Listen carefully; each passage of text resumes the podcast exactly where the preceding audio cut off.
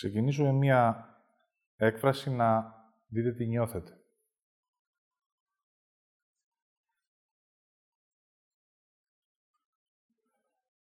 Θανάτο, θανατοπατήσες.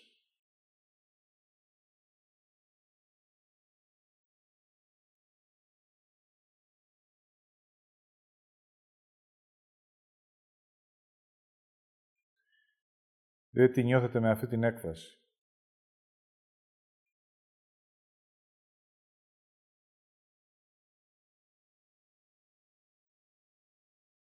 Πρώτο που χρειάζεται να δούμε εμείς οι άνθρωποι αν το θάνατο το φοβόμαστε.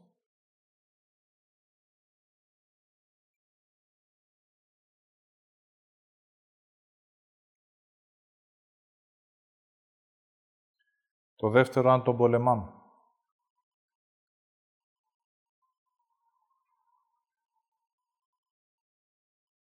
Είμαστε στην προσπάθεια να μην συμβεί.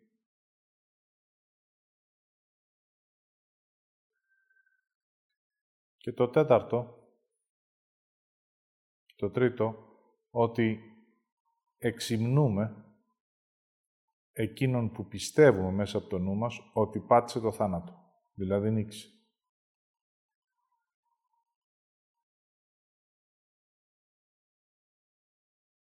Έτσι όλη αυτή η έκφραση δηλώνει το νου, τη ζωή του ανθρώπου επί της γης και την προσδοκία ότι μπορεί κάποτε να αναστηθεί και να νικήσει το θάνατο.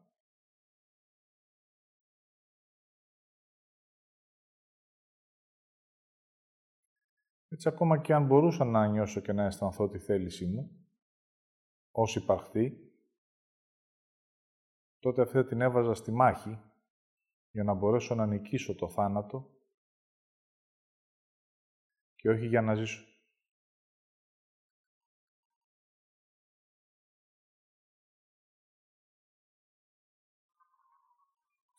Έτσι, η σχέση μου με το θάνατο είναι φοβική.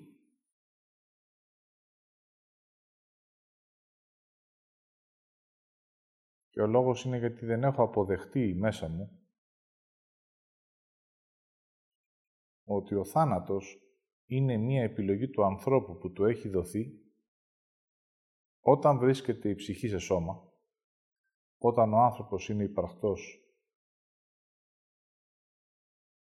επί της γης σε ύλη, ως μία επιλογή να αφήσει το σώμα και να μεταβεί σε ένα άλλο επίπεδο.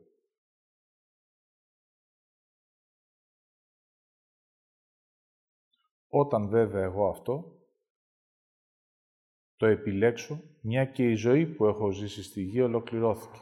Δηλαδή το θέλω μου, εάν ολοκληρωθεί επί της γης, τότε χρειάζεται να έχω και την επιλογή του θανάτου ως εκείνη τη στιγμή που θα θελήσω να αφήσω το σώμα μου. Έτσι τον θάνατο τον χρειάζομαι να υπάρχει ως μία επιλογή την ώρα που εγώ θα αποφασίσω να μεταβώ. Από το σημείο και τη συνθήκη που βρίσκομαι στο τώρα σε μία άλλη διάσταση.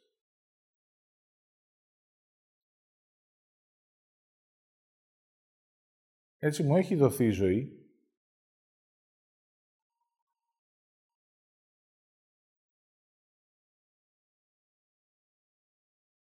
και αν εγώ βάλω την ενέργεια της θέλησης μέσα σε αυτό που είναι για εμένα,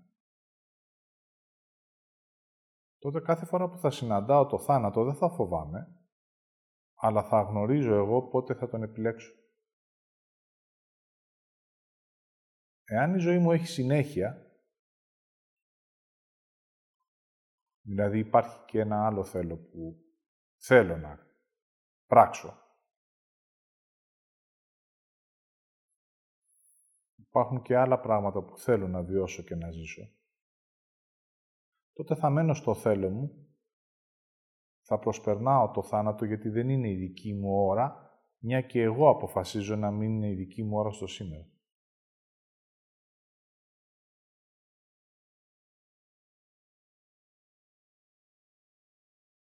Όμως αντί να γίνει αυτή η πραγματικότητα στον άνθρωπο, ο άνθρωπος φοβήθηκε το θάνατο, φοβήθηκε την επιλογή και έτσι αντί να περπατήσει με τη θέληση στη ζωή που του έχει δοθεί, έμεινε στάσιμος να πολεμάει με Αυτόν. Ό,τι πολεμάς όμως γίνεσαι.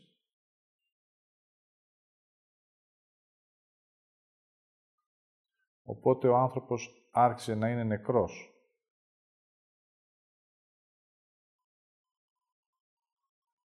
Χωρίς τη ζωή που του δόθηκε και είναι για εκείνον. Έτσι η θέληση μπήκε στη μάχη. Πιστεύοντας μέσα από το νου ότι όταν ο άλλος πεθαίνει, εγώ είμαι ζωντανός.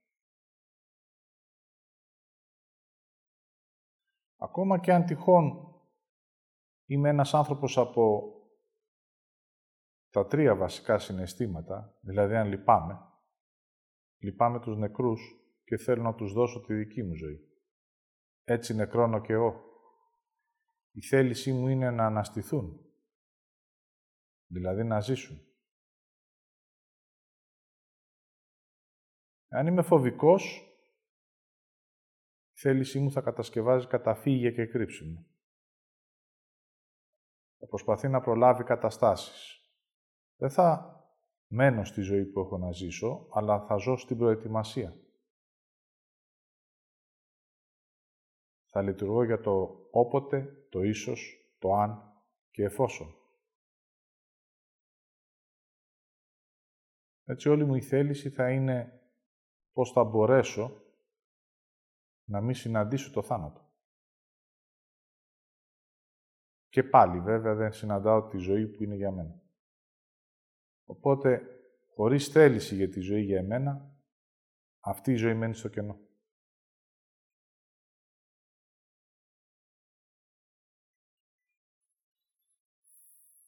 Και αν είμαι ο άνθρωπος του θυμού, της αντίδρασης και της μάχης,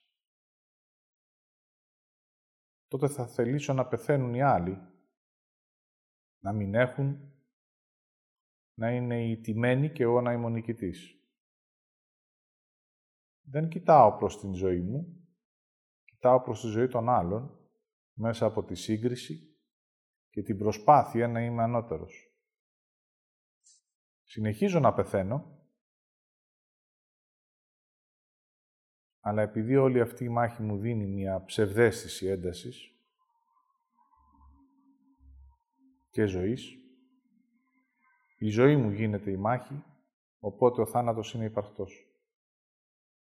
Έτσι και στις τρεις περιπτώσεις, ανάλογα με ποιον τύπο ανθρώπου είμαι,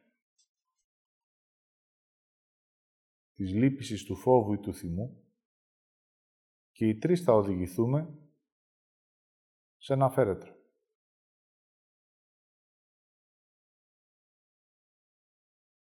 Έτσι όλη η διαδικασία της διαδρομής είναι να έχω ένα σταυρό στην πλάτη που είναι το πρέπει και η υποχρέωση και το πιστεύω μου, ανάλογα με το τι πιστεύει ο καθένας,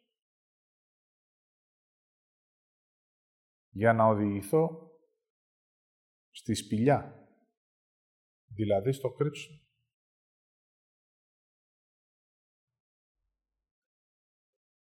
Να βάλω και την πέτρα μπροστά για να μην φαίνομαι. Να μην μπορέσει κανένας να με πλησιάσει. Να εξαντλούμε μέσα από την κούραση του Γολγοθά. Να λυπάμαι και να με λυπούνται. Να φοβάμαι ότι δεν θα καταφέρω να φτάσω στην κορυφή. Και να παίρνω όλη την ενέργεια της θέλησης για να τα καταφέρω.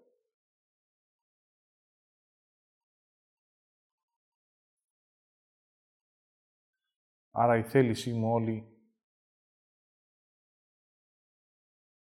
έχει γίνει αυτή η διαδρομή να ολοκληρωθεί. Έτσι δεν βλέπω ότι οδηγούμε στο σκοτάδι μου. Ότι είμαι νεκρός μέσα στη ζωή της γης.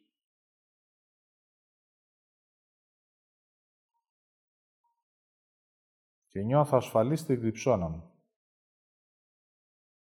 Χωρίς έκφραση, χωρίς ζωή, μες στο σκότος.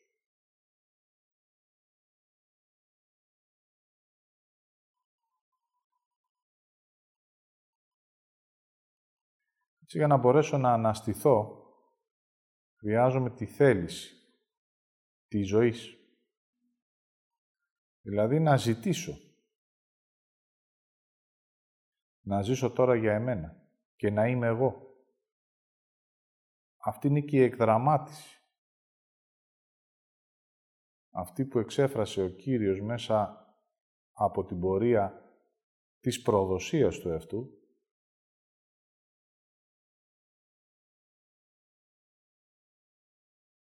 τη φυλακή του νου, το μαστίγωμα που είναι οι σκέψεις, ο σταυρός που είναι τα πρέπει και οι υποχρεώσεις, ο Γολγοθάς που είναι η ανηφορική ζωή,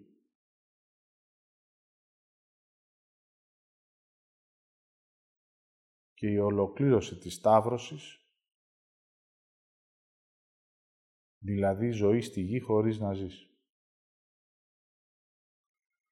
Οπότε σε ασυνείδητο επίπεδο, εμείς οι άνθρωποι επιλέγουμε το Γολγοθά μας. Πιστεύοντας βέβαια ότι μέσα από αυτό θα μπορέσουμε κάποια στιγμή να αναστηθούμε. Όμως ακόμα και αυτή η Ανάσταση είναι να πιστεύω.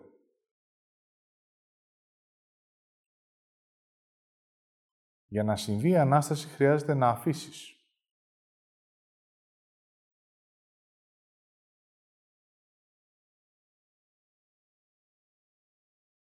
Πρώτα απ' όλα το νου σου και όλα αυτά τα οποία φέρει. Όλα αυτά που μέσα από τη θέληση πήρανε δύναμη σκέψεις και συναισθήματα. Όλα αυτά τα οποία γιγαντώθηκαν μέσα από τη δική σου δύναμη.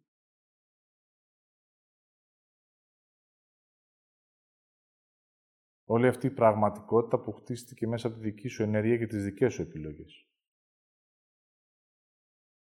Όλη η πραγματικότητα που ζεις και μετά παραπονιέσαι, φοβάσαι ή θυμώνεις, ενώ δεν θέλεις να δεις ότι συνέβηκαν με ιδία θέληση.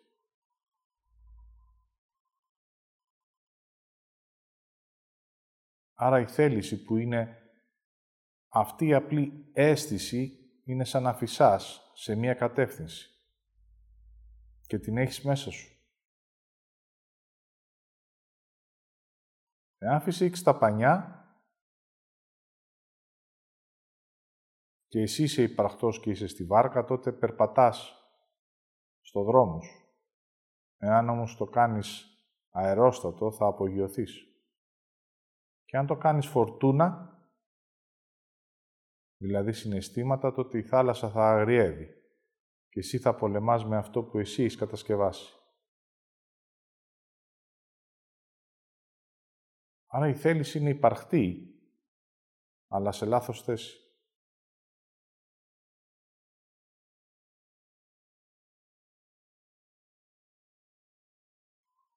Την θυμάμαι μόνο όταν φτάσω σε ένα σημείο όπου δεν θέλω άλλο.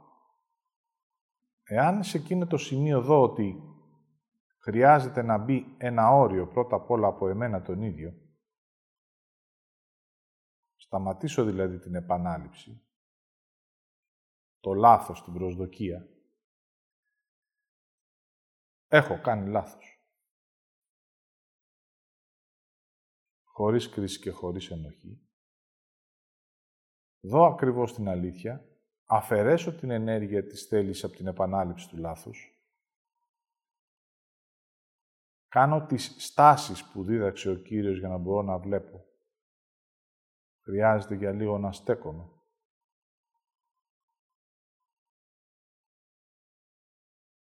Να δω τι δεν κάνω καλό για εμένα.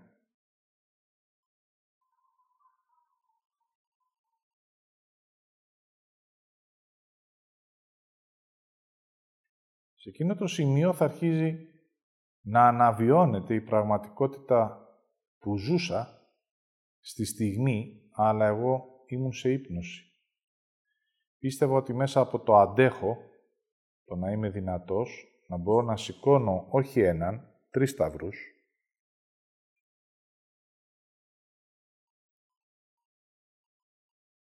να μπορώ να εξυπηρετώ.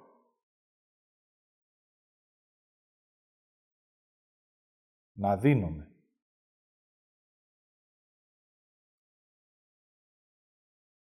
τότε μόλις σταματήσω αυτή την επανάληψη, η θέληση μια και είναι στο βάθος μου και δεν δίνει όλη αυτή την ενέργεια, αρχίζει να βιώνεται για πρώτη φορά αυτός ο εσωτερικός πόνος που δεν είναι τόσο τρομακτικός όσο τον φανταζόμαστε, γιατί είναι ένας βαθύτερος πόνος που έχει μέσα μία αλήθεια. Και η αλήθεια είναι ότι εγώ, με τη δική μου θέληση, κατασκεύασα τη δική μου πραγματικότητα, που δεν είναι όμως η δική μου ζωή.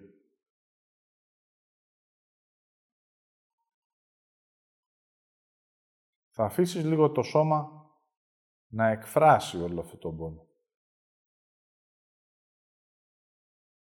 Μέσα από την ένταση και την ύπνωση ποτέ δεν ένιωσα τι έκανα.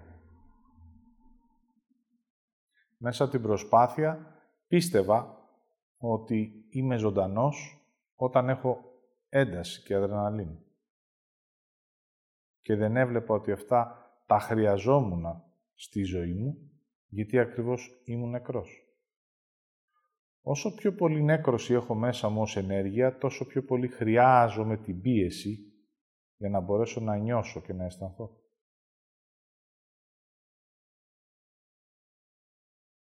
Ακόμα και αν με φέρεις στα όρια μου, μπορεί να μην νιώθω και να μην αισθάνομαι και να το αναζητώ πηγαίνοντας πιο βαθιά στο θάνατο.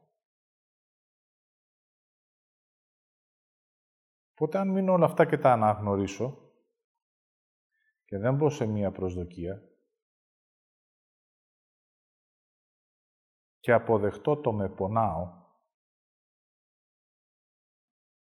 δηλαδή έχει μόνο εμένα μέσα. Συνειδητοποιήσω ότι όλοι οι άλλοι ήταν οι δικαιολογίες μου, τότε αρχίζει η θέληση και παίρνει απόσταση από το νου μου.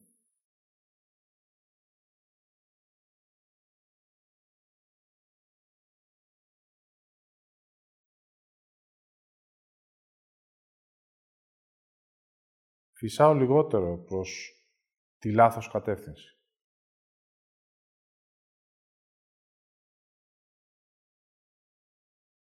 Να γνωρίζετε σε αυτή την εσωτερική διαδρομή θα αρχίζει το σώμα να εκφράζει ό,τι έχει αποθηκεύσει.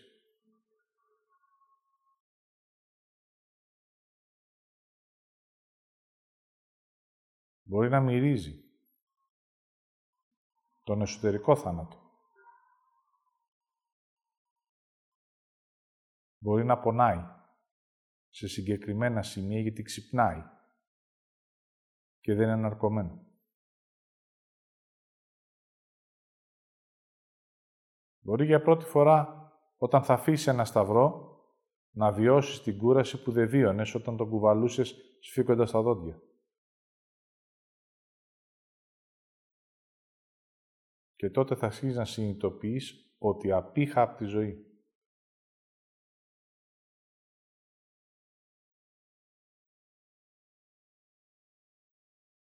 Τότε θα σου δοθεί η δυνατότητα, ο χρόνος και ο χώρος για να δεις.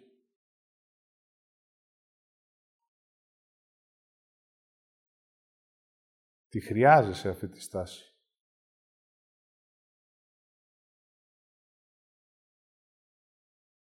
Ο φόβος δεν είναι για ό,τι έχει συμβεί, ούτε για το τι θα συμβεί. Ο πραγματικός φόβος είναι να μείνω να δω την αλήθεια.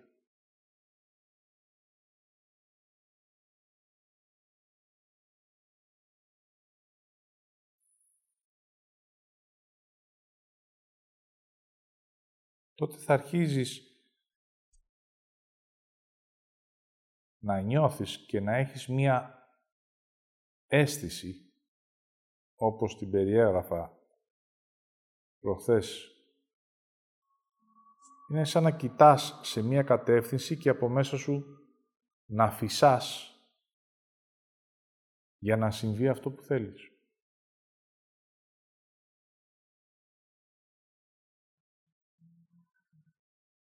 Σε εκείνο το σημείο που φυσάς αρχίζει το τοπίο και γίνεται πιο ξεκάθαρο.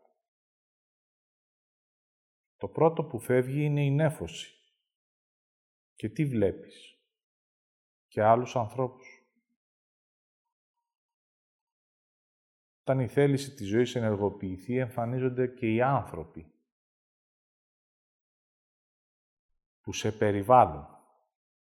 Ενώ όταν είσαι στο νου σου, αυτούς δεν τους βλέπεις ποτέ ούτε ως οντότητες, αλλά ούτε και ως αλήθεια. Είσαι μόνος σου με τον νου σου, με τα πιστεύω σου και με τα συναισθήματά σου. Οι άλλοι είναι ανύπαρκτοι. Έτσι όσο θα πηγαίνει η θέληση της ζωής σε ένα βαθύτερο επίπεδο να αναδύεται, τόσο πιο πολύ αυτό που θα αναδύεται θα είναι η ανθρώπινη φύση και η σχέση σου με τους ανθρώπους.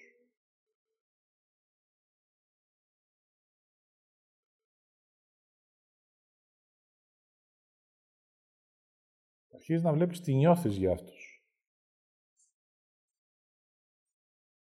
Η μετάβαση θα είναι ότι μέχρι χθες τους έκρινες και τους χρησιμοποιούσες ως σύγκριση για την υπεροψία ενώ τώρα θα τους βλέπεις ως πραγματικότητα. Και η θέληση της ζωής θα σε οδηγεί στο να συναναστραφείς μαζί τους. Οι άνθρωποι πάντοτε έχουν να σου δώσουν κάτι που εσύ χρειάζεσαι.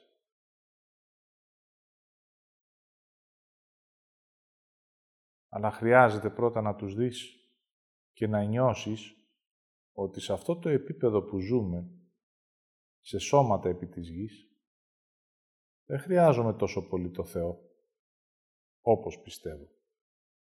Τον άνθρωπο χρειάζομαι. Έτσι όλες αυτές οι δεήσεις, φαντασιώσεις, σε έναν Θεό που δεν το γνωρίζω, με απομακρύνουν από τον άνθρωπο που έχω δίπλα μου και είναι ζωντανός. Ο ζωντανός άνθρωπος έχει μέσα του θέληση ζωής και υπάρχουν και ψήγματα αγάπης. Ο νεκρός άνθρωπος δεν έχει ζωή και η αγάπη είναι ανύπαρκτη.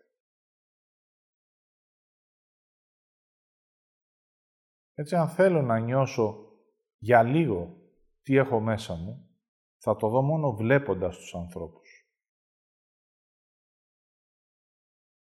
Αν κινούνται συναισθήματα, ακόμα είμαι νεκρός. Αν κινούνται αισθήματα, αρχίζω να ξυπνάω.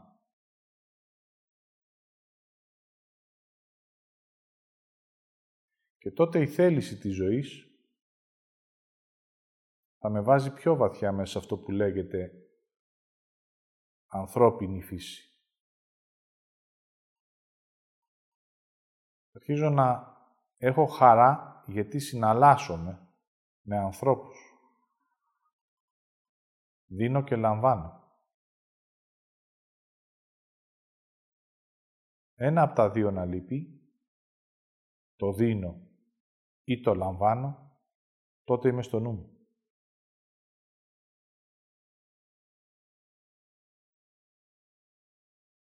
Συμβαίνει μια ισορροπία. Εμένα με χρειάζεσαι για να αισθάνεσαι. Και εγώ σε χρειάζομαι γιατί εσύ έχεις κάτι να μου δώσεις το δικό σου χάρισμα. Οπότε, όσο περισσότερο εμβαθύνω και έχω θέληση ζωής, τόσο περισσότερο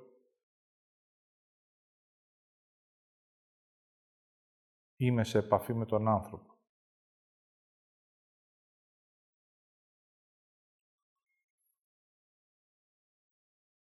Πάρτε λίγο χρόνο και φέρτε μπροστά σας όλους αυτούς που έχετε κρίνει. Όλους αυτούς με τους οποίους πολεμήσατε. Όλους εκείνους με τους οποίους συγκριθήκατε.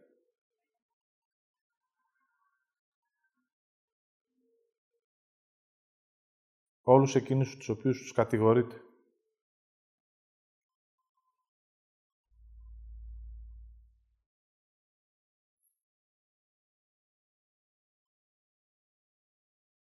Και δείτε ότι για να συμβεί αυτό, χρειάζεται θέλησή μου.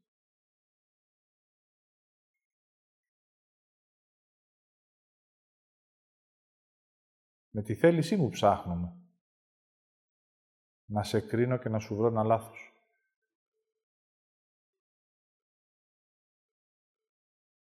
Με τη θέλησή μου χάνομαι.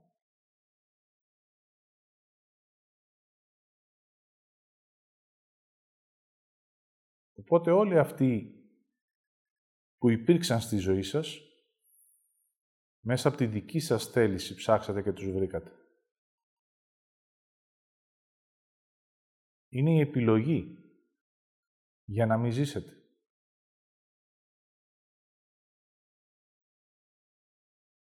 Έψαξα και σε βρήκα, γιατί με σένα δεν θα ζήσω.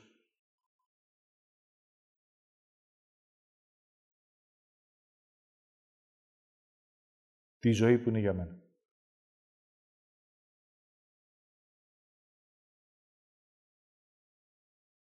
Αυτό θα συνέβαινε έτσι και αλλιώς γιατί ο άνθρωπος μέσα στο ασυνείδητό του φοβάται το θάνατο και χωρίς να το συνειδητοποιεί πηγαίνει προς τα εκεί. Ποτέ δεν τον αναγνώρισε ως μία επιλογή. Ποτέ δεν είδε ότι πάντοτε είχε δύο επιλογές. Ή να πεθάνει ή να ζήσει στη στιγμή. Επειδή η επιλογή ήταν η άρνηση της ζωής, τότε ο φόβος του θανάτου κάλυπτε την επιλογή μου.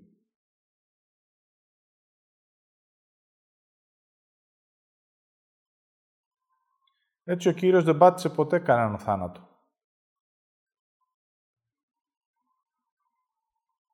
την ώρα που ολοκλήρωνε το έργο του, τη διαδρομή του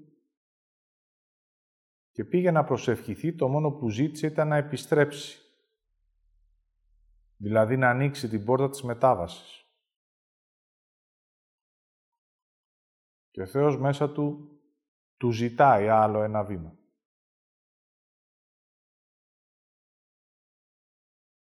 Ο λόγος που ζητήθηκε στον Κύριο να μπορέσει να εκδραματίσει τη ζωή του ανθρώπου ήταν γιατί ο Θεός είδε την ανάγκη των ανθρώπων και να δουν. Γιατί μέσα από το βλέπω νιώθω. Μέσα από το άκουσμα οι άνθρωποι δεν πήρανε πολλά. Οπότε χρειαζόταν οι άνθρωποι να δούνε την διαδρομή και τη ζωή τους προς το θάνατο. Και όταν τότε εκείνος δέχτηκε, μια και αυτό δεν ήταν στο δρόμο του μέχρι εκείνη τη στιγμή, αλλά συνέβη και μία συνέχεια γιατί συνέβη και η συνέχεια; Γιατί ο Κύριος δεν είχε νου και σκέψεις. Υπήρχε μέσα του η ζωή ως ανάγκη και η αγάπη που είχε τον οδήγησε στο επόμενο βήμα. Το μόνο που πήρε ήταν χρόνος να δει αν τυχόν αυτό είναι ένα ακόμα επόμενο βήμα που εκείνος θέλει να κάνει. Και εφόσον ο Κύριος ολοκλήρωσε και το τελευταίο στάδιο της διδασκαλίας του, αναφωνεί το τετέλεστε. Εδώ ολοκληρώνεται η διαδρομή μου στη γη και το έργο μου.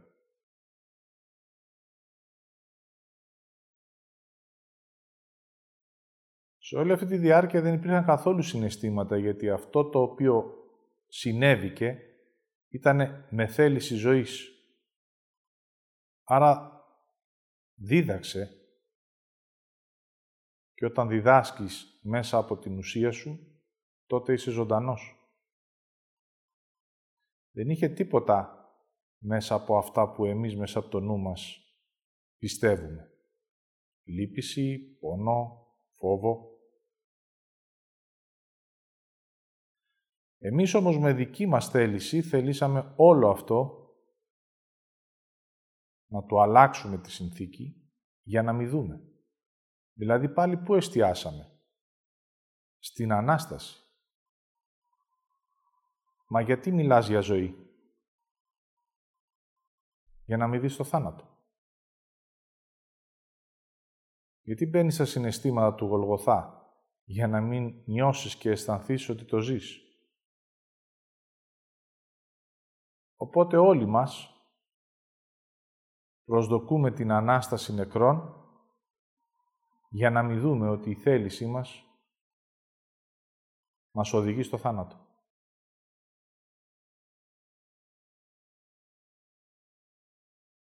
Ακόμα δεν έχω φτάσει στο σημείο να αναγνωρίσω τον νεκρό άνθρωπο.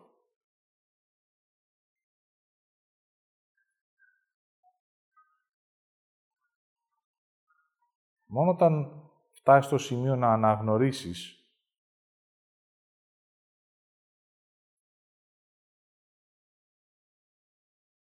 τον θάνατο που ζεις και την έλλειψη της ζωής, τότε σε εκείνο το σημείο μόνο μπορείς να δεις μέσα από τη βαθιά αποδοχή αλλάζω ενέργεια, παίρνω τη θέληση από το θάνατο και αρχίζω και τη βάζω στη ζωή. Στη ζωή που είναι για εμένα.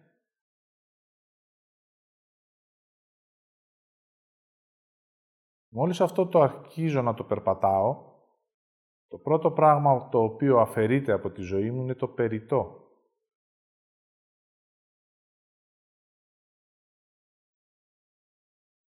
Το περιττό βάρος. Δεν υπήρχε κανένας λόγος να το έχω. Τις περιττές σκέψεις.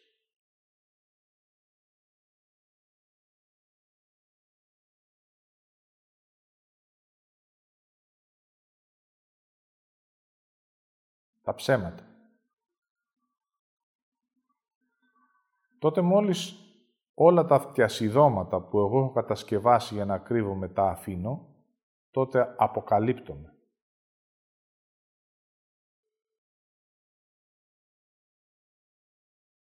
τότε από μέσα σου ρέει μόνο ο λόγος, η έκφραση και η ανάγκη. Το θέλω στη στιγμή.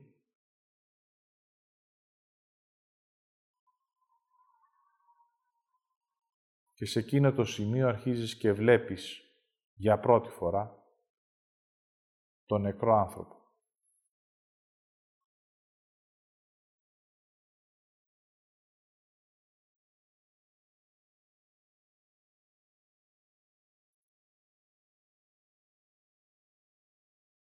Έτσι, εκείνο το σημείο έρχεται η συνέχεια του Κυρίου και λέει μόλις έχεις θέληση ζωής, θα αναστηθείς. Θα ξαναμπεί στη ζωή που είναι για σένα.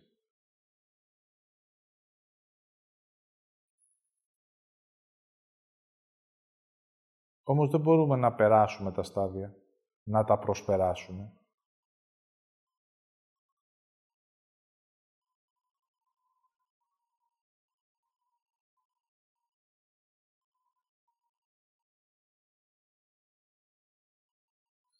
Έτσι, μέσα από την αίσθηση που έχω όταν η Χριστίνα έγινε θετική στον κορονοϊό,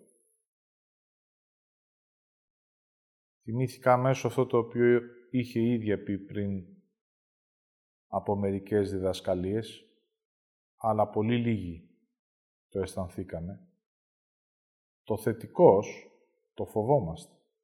Με το αρνητικός χαιρόμαστε. Αυτή είναι η εκδραμάτιση του τεστ. Φοβάμαι μην είμαι θετικός στον κορονοϊό. Και χαίρομαι όταν είμαι αρνητικός. Η αποδοχή όμως είναι αυτό που συμβαίνει. Οπότε έμεινα λίγο να νιώσω και να αισθανθώ. Μέσα από την αίσθηση έβλεπα το βάθος.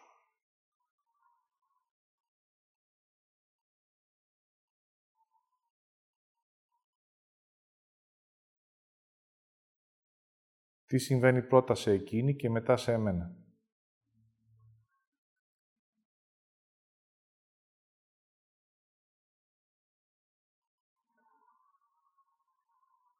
Ο δικός της δρόμος ήταν μέσα από αυτή την εκδραμάτιση να λάβει ό,τι ακούσατε.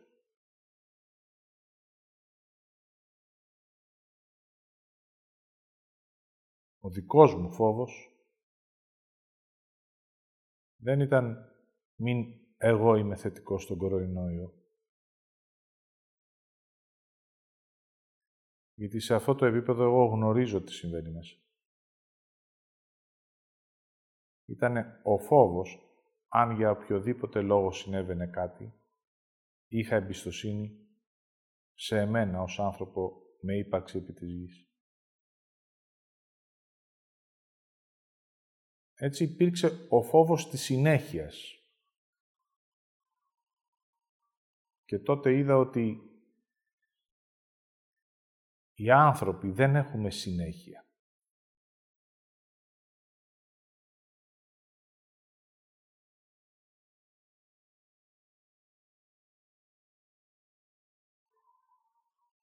Έτσι είδα ότι η θέληση της ζωής και όταν είσαι στη ζωή έχει μόνο ροή και συνέχεια ζωής.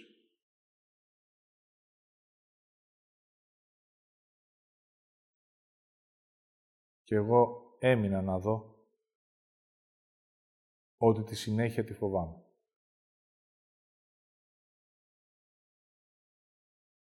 Έτσι όταν συμβαίνει κάτι, η τάση μας είναι να επιστρέψουμε στην προηγούμενη στιγμή. Δηλαδή, αν νοσήσω, θέλω να γίνω καλά όπως πριν.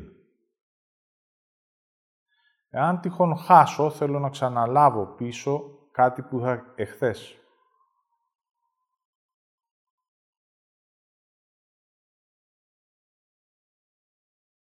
Έτσι η θέληση της ζωής δεν υφίσταται γίνεται μία απόσταση και μία απομάκρυνση από τα συμβάντα. Δηλαδή δεν υπάρχει αποδοχή. Εγώ μέσα μου ακόμα αντιδρώ και αντιστέκομαι στη ροή. Θέλω να αλλάξω τα δεδομένα όταν κάτι συμβαίνει και χρησιμοποιώ τη δύναμή μου για να μην αφήσω τα πράγματα να εξελιχθούν. Αυτή είναι η αόρατη μάχη μου και δεν βλέπω ότι μέσα από εκεί δεν επιλέγω για εμένα.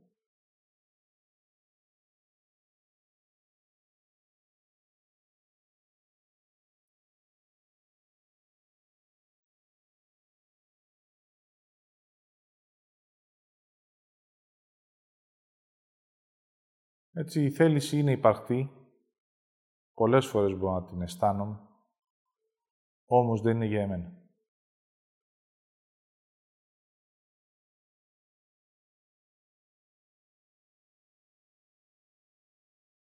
και για τη συνέχεια της ζωής μου.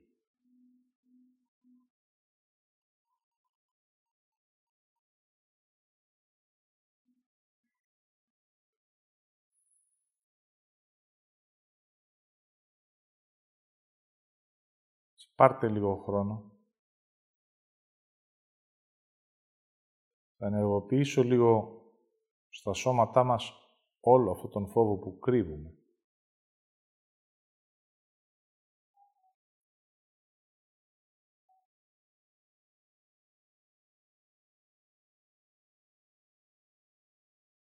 Γιατί όταν ο Κύριος αναστήθηκε, το μόνο που βρήκαν στον τάφο ήταν το ημάτιό του.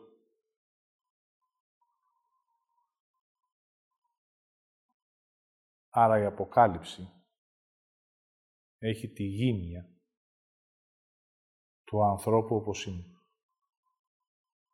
Έτσι δεν πρόκειται ποτέ να αναστηθείς. Αν κρατήσεις έστω και κάτι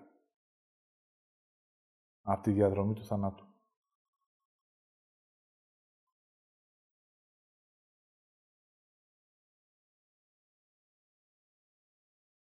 Μέσα στη σπηλιά, στον τάφο, άφησε και ό,τι του φορέθηκε.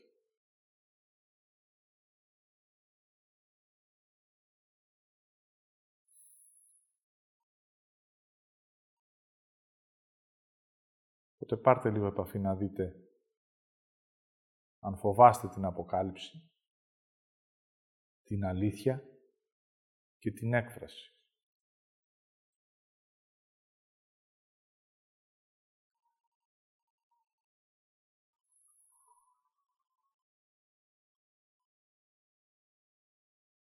Έτσι το θάνατο δεν μπορείς να τον φοβηθείς, γιατί τον ζεις.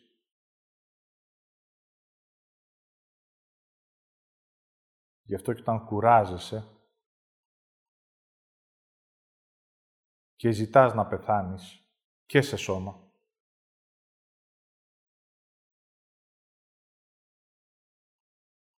σε εκείνο το σημείο χαίρεσαι γιατί η θέλησή σου πηγαίνει σε μία νέα γέννηση, δηλαδή σε μία νέα ζωή.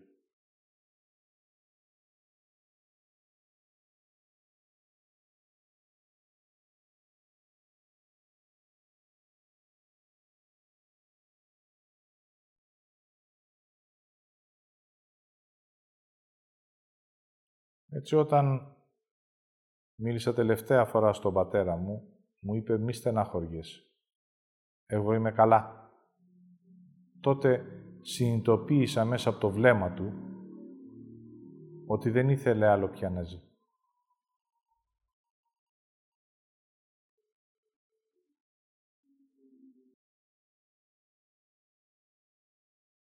Και επιζητούσε μία νέα ζωή.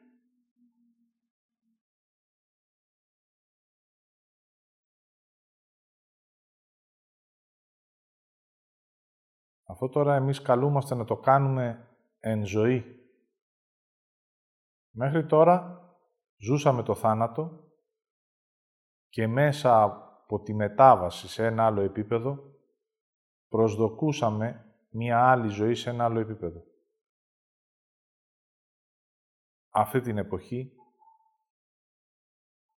εμείς με θέληση ζωής Χρειάζεται να αναγνωρίσουμε το θάνατο, να τον αφήσουμε εν ζωή και ό,τι κουβαλούσαμε μέσα στο σώμα μας, για να αναστηθούμε, δηλαδή να εκφραστούμε ως αλήθεια, ως αυτό που είμαστε.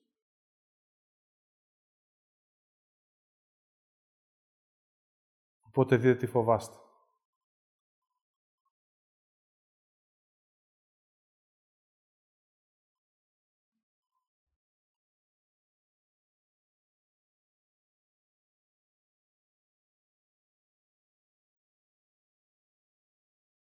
Την Αποκάλυψη.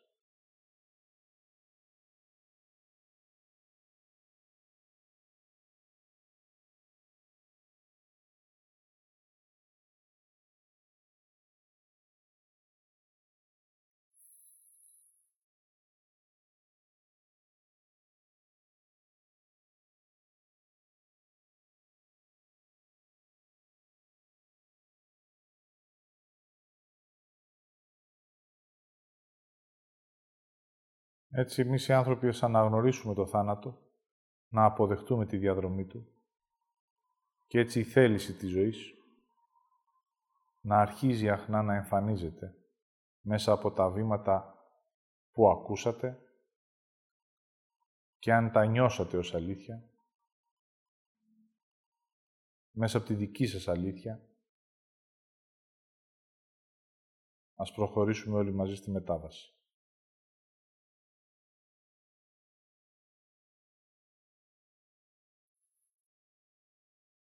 Εγώ, δάσκαλος Δαβίδ, ο άνθρωπος της αίσθησης, του λόγου, της διδασκαλίας,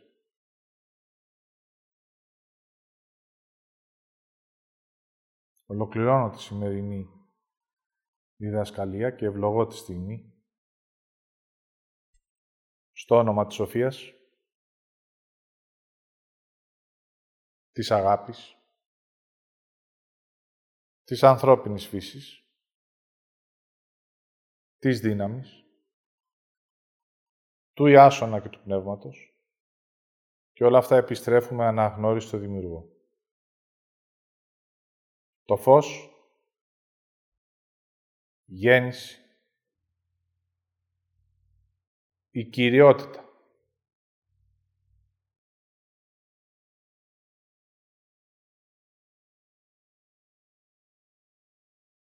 Εγώ άνθρωπος,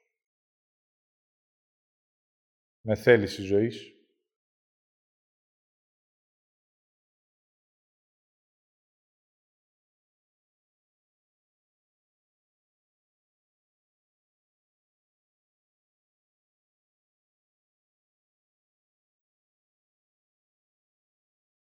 θηλυκότητα στο σώμα, ψυχές, μέρο και ζωή στη γη. Ολοκληρώνω και επιστρέφω.